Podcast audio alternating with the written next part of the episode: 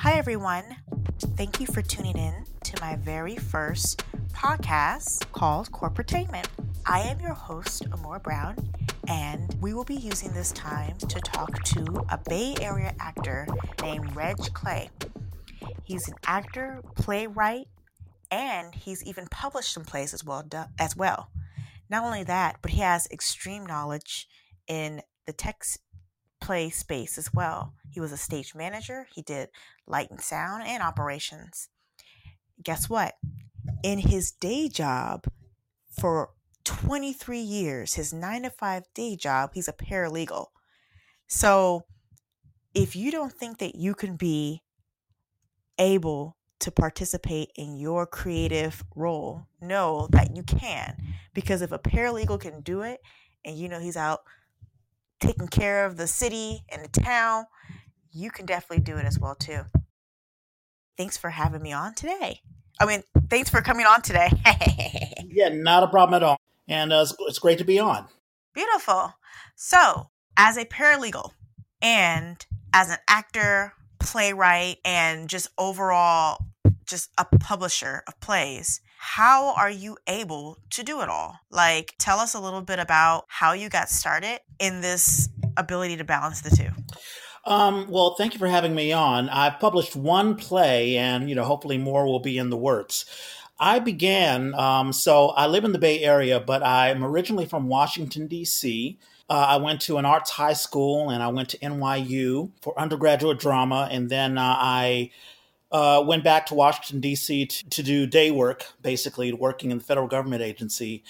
And I came to the Bay in 1997. And I guess the first thing that I really wanted to do, as a lot of um, young budding actors or creatives, is to have some, some stability so that while I'm doing the creative stuff, I actually can pay the bills and pay rent and all that sort of stuff. So making sure that I had, you know, some skills to do regular work was very important you know, I think one of the, one of the best things that I did uh, was to basically build up my resume for you know just doing a day job. Very, very, very few actors can come out of school and immediately be a success where you don't have to worry about a day job. You can just work and make money doing uh, what you love to do, which is uh, acting. Very, very few. Um, of the folks that I graduated with, Jesse Martin, who is, of course, uh, he has done a bunch of you know cool things. He was in Law and Order, um, and uh, Chandra Wilson, I think she was in ER.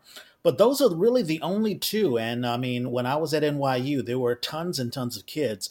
All of us had the exact same dreams but um, everyone doesn't get the big piece of the pie. So I think to answer your question, balancing your schedule, I think, is very important, and it takes good focus to know, you know, what what you're going to do during the day. And if you are going to take on an acting assignment, then you know that you have to, you know, tell yourself, okay, I got to get off at five, and I need some time to study the script and learn my lines and get off book. Or if it's tech, I need time to, I don't know, do whatever the director wants me to do. Or if it's set building, I need to build the set or whatever whatever, and also letting your um, the people at the day job know what you do. So I've I've I've always told my supervisors, hey, listen. I'm involved in acting, so I want to make sure that my work schedule will allow me to do the other things that I want to do creatively. And if they're on board with that, and if you can honor your day schedule and also honor you know your schedule for the production then i think it all works fine so i think the real key is just your own personal organization skills the more organized you are and the more diligent you are in sticking with your schedule, I think the better you'll be so that you don't piss off your day job folks and you don't piss off the production. That's really cool. I guess my follow up question is like, let's say that we're at a job and we need this job. How can we do it if they don't support us? Like, there are some companies that are okay with people having like a life outside their work. And then there's some companies that are like, no matter what, you can't drop what you're doing for anything other than this job. So it's like, what would you say, or what would be some advice you give to people that don't really have the luxury of like having a flexible job that works with their schedule? That's a very good question. Um, usually I'm very upfront. I think a lot of people run into the problem of not being upfront, maybe because they're afraid to piss somebody off. So you may agree to something that later on you can't really agree to because you've made another promise to someone else. And I think that's when you run into a problem. With every job that I've had, um, and you know I've worked in the DA's office, and it's a government job, so there's no such thing as working overtime. There have been a couple of times where I've had to work cases, and I know that the cases because you know there's so much unpredictability with the criminal justice system. Let's say you know you're doing a trial, and um, you know after the court's over, then have, we have to process all sorts of documentation to set up for you know the next court date. My my schedule gets really really uh, wonky when it comes to that.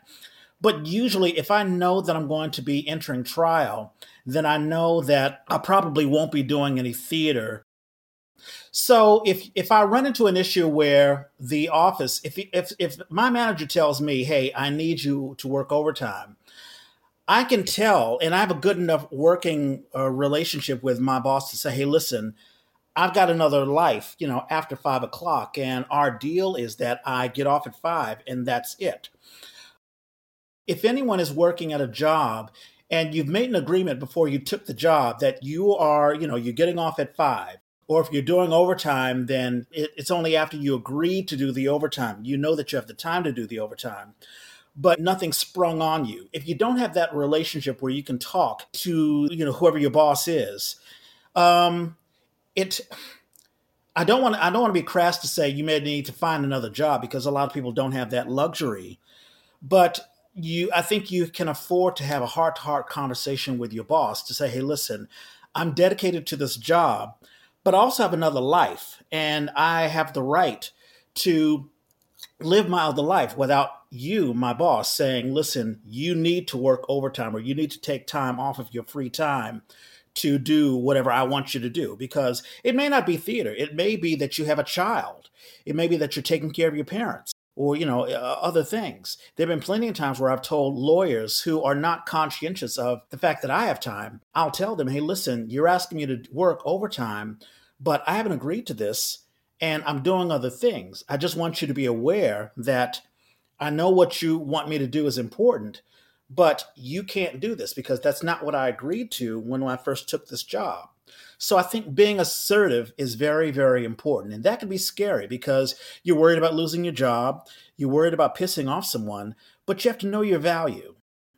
If you know your value and you make that very clear when you first take the job, you sort of set the line. Right. And you know that, you know, supervisor, if, if they even come to you, they'll know what your answer is because you gave them the answer when you first took the job. And it's very tough. It's it can be a very tough conversation, but I think it's essential. It's something that you need to have, and you need to have it sooner than later. Not just when you get another job, your acting job, but beforehand. You know, that's that's a really good point. Setting that understanding in the very beginning so that people already kind of know what your motive is. Which leads me into my next question. You mentioned something earlier when we were talking before about managing physical self. I asked you, I said, How do you have the energy to do everything? And you said managing physical self is really important. So, can you talk a little bit about what you meant by that? Well, sure. So, um, I'm 51 years old and uh, I don't really feel that old. I've always felt that acting sort of makes you young because you never know what role you'll take. You know, you may take a a role of a teenager. Uh, we did one production where there was a 50 year old woman and she had to play a 20 year old. She did an amazing job, and um, a lot of folks are like, "Wow, she's is how old is she really?" But you know, managing physical self is really just taking care of yourself, making sure you eat right, making sure you exercise, squeezing in that time between your day job, your acting gig, and also whatever you, else you're doing. Let's say you're taking care of the house or you have kids or, or what have you. But taking care of your physical self is important because acting can be very, very vigorous. You know, you have no idea what the director is going to ask you to do you have no idea what roles you're going to take. And the more physically active you are, then the more viable you are with whatever with with role. If you lose energy real real quick, that limits your ability to to take on, let's say, certain role. And also, it even if you get the role, if you just you know taper out, if you just tank out or, or what have you, because you don't have the energy for it, then um, it's going to be hard to manage both your day job and also the acting it's one of those soul searching things. You have to sort of look at yourself in the mirror to say, how disciplined can I be, not only in managing my schedule, but also managing my physical self? Will I take the sacrifice of maintaining my health and and doing the exercises, whether just be on the weekend. You know, like every morning, you know, I'll do a little bit of exercising, sit ups, push ups, lifting weights, that sort of stuff, walking to make sure that I have the energy to do both my day job and also do a theater gig. Because on a typical day where I'm working and also doing a theater gig, I'm usually at the office at, let's say, seven in the morning. I get off at five. I have to quickly go to, you know, my theater gig, which usually opens at seven, do a three hour, hour rehearsal at 10, get home at 11, and then go to sleep, get as much sleep as I possibly can until, you know, the next morning. And it's almost like being an athlete. And I think a lot of theater, if you're an actor, is is very much like athletics, you know, being in game shape and knowing that you can, you know, have the energy to do it all. And if you know that you don't, then it's one of those things where you may have to reconsider, you know, what you want to do or how active you want to be involved in theater. Does that make sense? Yeah, it makes a lot of sense. You know, when I was working in tech, I made it my business to use all of the perks that they had just available to me. Downstairs in our building, we had a free gym that we could use. So I made it my business to come in early, go down there and run, and kind of like set a goal for myself every day. Yep. And that goal would change every month. So I might say, okay, I'm going to run one mile at by the end of the month and then I up it, you know, a little bit at a time over time. Um, and that, that was just really like a really cost efficient way to just use the tools that they have. Also, I know a lot of tech companies also have gym benefits where they give you like so much money towards that. I feel like it's really important to like take advantage of all of the perks that they have and reinvest that into yourself as well too because that's what it's for. Yeah, and not only that, but I mean, because there was a time where I did a lot of musical theater, like uh, the Douglas Morrison Theater. I was involved in, I think, four musicals, you know, every single year that they had it. And with musicals, you're not just acting, you're singing, you're dancing, you're doing all sorts of stuff. And, and I, have never had a, um, a gym membership at all. Basically, I just basically I did a lot of walking and I did a lot of exercising at my in my own home. So I'm not necessarily suggesting that everyone has to. If you have those perks at the office, that's fantastic, and you should take advantage of that. But you don't necessarily need that. But getting back to you know the physical health, if you're involved in let's say a musical and you know you may be the actor that you just want to do drama you just want to do comedy you you know i believe that as an actor we should not limit ourselves if we can get cast in anything then we should go for it but when it comes to things like musicals you've got to be you know physically ready to do the dance moves that they ask you to do when it comes to singing breath exercises and breath management is very very important because if you have right. to hit those long notes right. then you don't have the breath to do it, then forget about it. You know, you're done. Yeah, um that's that's so true. Now, another point that you made up that I thought really hard about. If you dream too much and you don't have the discipline, you can screw yourself over. And that kind of stuck with me because while I was sitting at my day job, a lot of times I would watch music videos, I would listen to music, I would watch interviews by other artists, and I would kind of just dream. And you know, one day I was like, okay, one day I'm gonna do this, one day I'm gonna do that. And I remember I was watching an interview by Bill Duke, and he was just like, you know, people are making movies with their iPhones. Ain't nobody waiting. And I was just like, you know what? He's right. um, and that's kind of what started me on this journey of making this podcast. But I want to hear from your perspective and your guidance what you meant by that and uh, some tips to get people um, up and ready to start putting at least a little bit of effort in to what they love.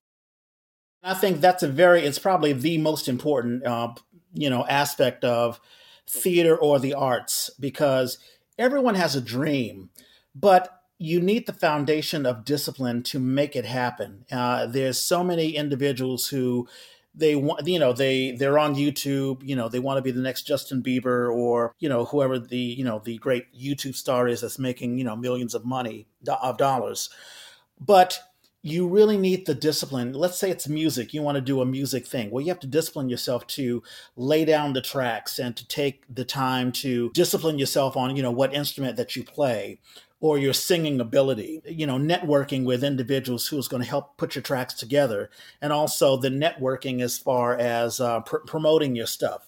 All of that takes discipline. When it comes to acting, you know, you there are a lot of folks who uh, just want to jump on the stage, but sometimes you need acting school. You know, you may need to have a uh, you know an acting teacher. The discipline of getting off book and making sure that you you know that you're not paraphrasing because you know it's going to screw up your scene partner. The discipline is sort of the the foundation where you can lay your dreams on because everyone has a dream, but very few people have the discipline, the wherewithal to work to make your dreams happen. And it's something that me and Norman we talk about on the Yay all the time, our podcast that we daily have. And we've interviewed so many individuals who have day jobs and they toil and toil away working on their dreams. Like I remember um, Samuel L. Jackson, you know, it took him, I think he was in his 40s before he actually hit it big with a Spike Lee. I think it was Spike Lee. I want to say it was um, Jungle. Well, Jungle Fever was the first one that I know him on, but I think he was in. He may have been in School Daze. But in any case, he did community mm. theater for pretty much his entire career. You know, for maybe 20, 30 years before he hit it big. Morgan Freeman did the same thing with um he was on Sesame Street. Of mm-hmm. course, I'm of the age where I remember him on the Electric Company before he hit it big with Shawshank Redemption and then nice, he took off. Nice. So it takes a long time. I mean, some are lucky enough to hit it off big, but it takes a while to hone your craft. And while you're waiting to hit it big, take this time to do the regional theater stuff, focus on your talents, you know, focus on intricacies that you need to do away with, you know, your sticks or your bad habits or whatever. So by the time you get called up by Jordan Peele or by someone else, you've had the discipline to really hone your talent so that you're ready, you know, for the big time. One last thing that I'll say when I was at Duke Ellington, we had Paul Winfield come over. And Paul Winfield, he played Dr. Martin Luther King. He's been on TV a lot. I'm sure there's a Wikipedia page. But I asked him when I was as a kid, I was like, what happens if we do all of this work, all of this training, and we never get discovered? And right. I'll never forget what he told me. He says, that's not the question. The question is, will you be ready when you do get discovered? Mm. That's that all just, you know, tightens up what my point is as far as disciplining yourself. Right. And it's like the reason why that question is not really relevant either, if you're especially if you have like a nine to five, is that you're not really losing anything. You're still working on something that's really important to you creatively, but at the same time, having some sort of income coming in that can pay your bills and keep food on the table and all that other stuff, all the needs being met while also working a creative thing. I have a question for you. It's kind of random. While you were at work doing your paralegal work, have you ever found people there to help you with your creative career? Like, have you ever ran into anyone that helped you along the way in your journey creatively? Because one thing that comes to mind to me is I'm thinking like it's important to like not only network with people that are in the arts, but also kind of talk to people that you work with because it's surprising as many people who are interested in creative fields at work that just don't talk about it because that's not the point of being at work. But I'm curious to know if you've uh, found any opportunities of, of, connecting with people in the arts while you're doing your day job. Uh, yeah, that's an interesting question. There are a couple of folks. You'd be surprised when I tell people, "Oh, I wrote a play," or you know, "I'm going. Here's a flyer. Won't you come to this thing that I'm in, that I'm doing?" And they'll be like, "Oh my goodness," you know, and they just open up and they'll talk about their little artistic thing that they're doing on the side. I had a um, a office mate of mine. She's retired now, but she's involved. She was involved in uh, drums she did she had like a little drum circle and she would do these shows. And although that's not theater that was her little arts thing. And then I had another friend of mine actually a lawyer uh, a white guy who um, you know was a lawyer. And i had no had no idea that he was artistic at all. But he talked about his writing a book. He was like oh wow i'm writing a book on my own on the side. So everyone has their own little artistic side you know artistic you know thing on on the side uh, and it just shows you that there's so many individuals who they still hold on to you know their little dreams. They may not be working as hard as we are, as far as you know, you know uh, the grind of still doing the theater work and you know trying to make it. But they haven't really, really let go. And so I've met a, quite a few individuals uh, in my day job who you know are involved in the arts. Um, I, I, haven't met any acting friends of mine um, who do the day job that I do. But other folks, like, you know, there's another lawyer who's a saxophonist, and that shocked me as well. So it's fascinating what happens when you tell someone that you're in the arts field and they sort of brighten up and they say, Oh, well, let me tell you what I'm doing too. I used to work at Dropbox and there were these guys that came in because we had like a Black Dropboxers event and they came in and they all worked for LinkedIn. Some were engineers, some worked in sales, and they worked together and made a movie about being a black man in tech. And I thought that was just so cool. I was like, wow, these guys are actually really going for it. I can't remember their name right off the bat, but if I remember it, I'll put it in the description notes or something, but I can't remember. But yeah, so another question that kind of comes to mind for me is what are some ways that you can think of that someone can build their resume, especially during this weird COVID climate? Yeah. Well, I think the number one thing, there's so many budding writers and there's so many theater groups, especially now during COVID, who are looking for either readers or creatives for Zoom content. There, I mean, I think every single theater company as of right now are um, asking folks to participate in doing uh, Zoom readings, and you know, and quite a few of them are, are paying. They don't pay an awful lot. Uh, as a matter of fact, I did one for Dragon's Nest, and uh, they have a monthly one act reading festival that they do once a month, and uh, they invite people to come and watch. But they're also inviting actors to participate, and they'll basically email you a script in PDF format. And it's a good practice in doing cold readings. And cold readings is something that us actors we do all the time when it comes to auditions and uh, it's it's good practice even if you screw up a little bit or even if you're not you know as talented it's still good practice. And it's a good way of sort of getting your kinks or you know your your bad habits out of the way without actually auditioning or without actually being on stage. So i think the zoom recordings and pretty much every theater company is doing it. So i think anyone can do a little google search to find out bay area theater companies zoom readings. I know uh, san francisco playground is doing it. I know town hall theater is doing it the Douglas Morrison Theater, Plethos Productions, pretty much all of them. Um, they do have their veteran actors that they'll call, but everyone's looking for you know new talent. Who's the newest? Who's the new person? Who's the new you know wave of talent? And especially if you're a person of color, because you know especially after the um, the George Floyd protests and the Black Lives Matter, there's been an August Wilson sort of phenomena where everyone is grabbing an August Wilson play and doing it there's a wealth of uh, opportunities out there for new and budding actors. So Zoom recordings, that's the way to go. I'm thinking like getting more involved in that as well too. And then kind of setting up a process of showing people how to get involved in that and like maybe even doing your own monologues as well too and recording that as well. Posting it on Instagram, making TikTok videos of it. I'd have something on my Instagram page where I was doing like somebody on their TikTok had like a monologue, when it was a dialogue and then you go back and forth with the person, it was really fun. So that's a really good way as well too, just to keep yeah. it fresh. Yeah, I did a nine hundred dollar job. Uh, I was actually uh, so I was on Facebook and they posting because uh, industrials are doing a lot of commercials uh, for the internet. Uh, there are a lot of companies instead of putting it on the actual television commercials, they'll create commercials for just the internet. And usually, you know, like when you watch YouTube, you know how your, your YouTube is interrupted every five minutes because there's a commercial but you know those are actors who are you know getting the job. So i got the job by posting a monologue on youtube and they were like hey do you have a monologue that we can see? And i just gave them the link. So you're absolutely right you know doing your monologues and posting it on youtube and then when you get you answer a call for an audition they're like hey do you have a monologue that we can see? Yes here's my youtube link. And that works too yeah, I think that's a really smart idea. And anyone that's looking to get into acting should consider taking maybe an hour out of your day to put in a little bit of work towards their creative goals. This was so wonderful to hear you give me this perspective and this information. And I'm just so grateful that you took time out of your day to chat with us. Thank you so much. And thank you for having me on. Thank you. Thank you.